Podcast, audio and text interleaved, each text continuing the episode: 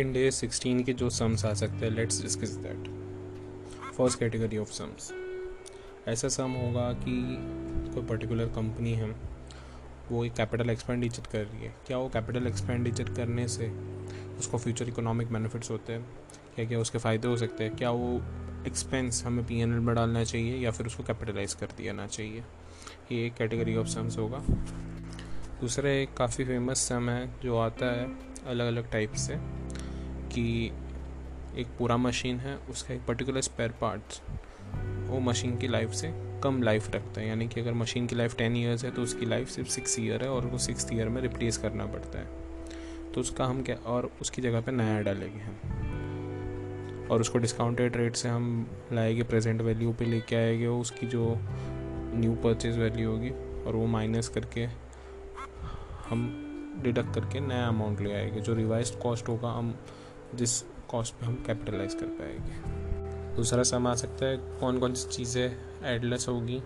PP का cost determine करने के लिए कैपिटलाइजेशन कॉस्ट और एक सम आ सकता है कि हमने एक हमारे पास लैंड थी, उसको एक्सचेंज किया दूसरी एक बिल्डिंग की जगह पे। अगर लैंड की प्रॉपर्टी जो थी हमारी, उसका वैल्यू टेन लैक्स है, और जो हमें प्रॉपर्टी मिली है, उसकी फिफ्टीन लैक्स है। तो फाइव लैख हमें गेन होता है, ऐसा एक सम आ सकता है।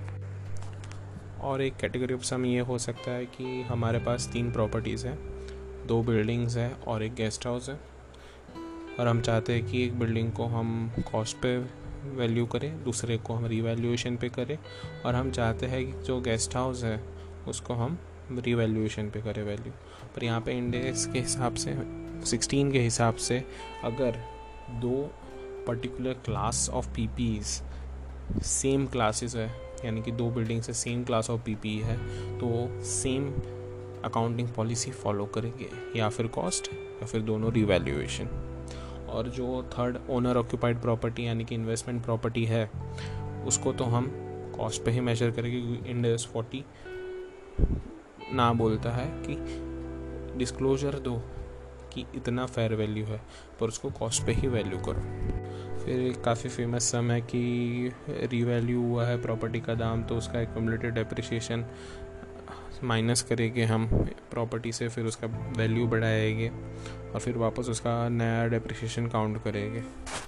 और ये एक्सेस जो डेप्रिसिएशन होगा, हम ट्रांसफ़र करेंगे रिवैल्यूएशन रिज़र्व में एवरी ईयर उसमें यूज़फुल लाइफ वाला भी एडिशन हो सकता है चेंज इन यूज़फुल लाइफ और जो हमने पहले देखा था कि वैल्यूएशन कौन से हिसाब से करके कैपिटलाइज करें तो उसमें पर्टिकुलर चीज़ें आ सकती है कि क्या क्या हम कैपिटलाइज कर सकते हैं। एक तो हम कैपिटलाइज कर सकते थे, उसमें लैंड अगर ली है तो उसमें कोई प्रिपरेशन वर्क किया है तो मटेरियल उसको बनाने में यूज़ हुआ हो।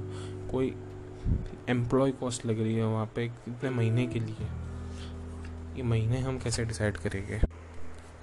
हमें डिसाइड करेंगे कि कितने महीने वो एक्सपेंडिचर इनकर हुआ है, अगर पर मंथ एक्सपेंडिचर इनकर हुआ है उसमें जो फाइनेंस कॉस्ट होगी, वो भी हम अप्लाई कर देंगे। जैसे यानी कि अप्रैल फ़र्स्ट से हमने अगर कंस्ट्रक्शन चालू किया था और नवंबर थर्टी को अगर वो पर्टिकुलर प्रोजेक्ट कंप्लीट हो जा रहा है तो आठ महीने के लिए हम फाइनेंस कॉस्ट जो हमें इंकर हो रही थी, हम उसको कैपिटलाइज कर सकते हैं। साथ में अगर जब कंस्ट्रक्शन चल रहा था, जिस पार्ट में कंस्ट्रक्शन नहीं चल रहा तो उसको हम अगर रेंट आउट कर दे तो उससे जो इनकम होगी, वो हम माइनस कर सकते हैं। डी रिकॉग्निशन लाइबिलिटी होगी, उसको भी हम ऐड कर देंगे। कई बार ऐसा सम भी आ सकता है कि डी रिकॉग्निशन जो लाइबिलिटी थी, वो पहले अगर समझो कि सोलह हज़ार तीन सौ थी, वो बाद में घट जाती है और वो घटने के बाद आठ हज़ार से घट रही है। तो आठ हज़ार तीन सौ जो बच रही है हमारी, वो हमारे डी कमीशनिंग लाइबिलिटी कंटिन्यू रहेगी। उसको हम बाद, यही डी कमीशनिंग लाइबिलिटी को हम winding up winding winding winding करते रहेंगे अगले सालों में। जिस हिसाब से हमें इंटरेस्ट रेट दिया होगा मार्केट ट्रेंड का।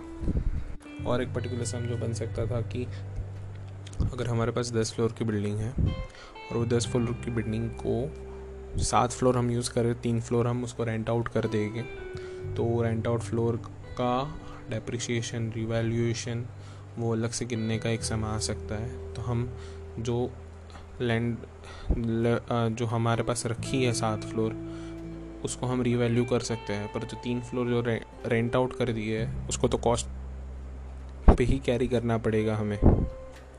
तो इतने पॉसिबल सम्स है पीपीई में से।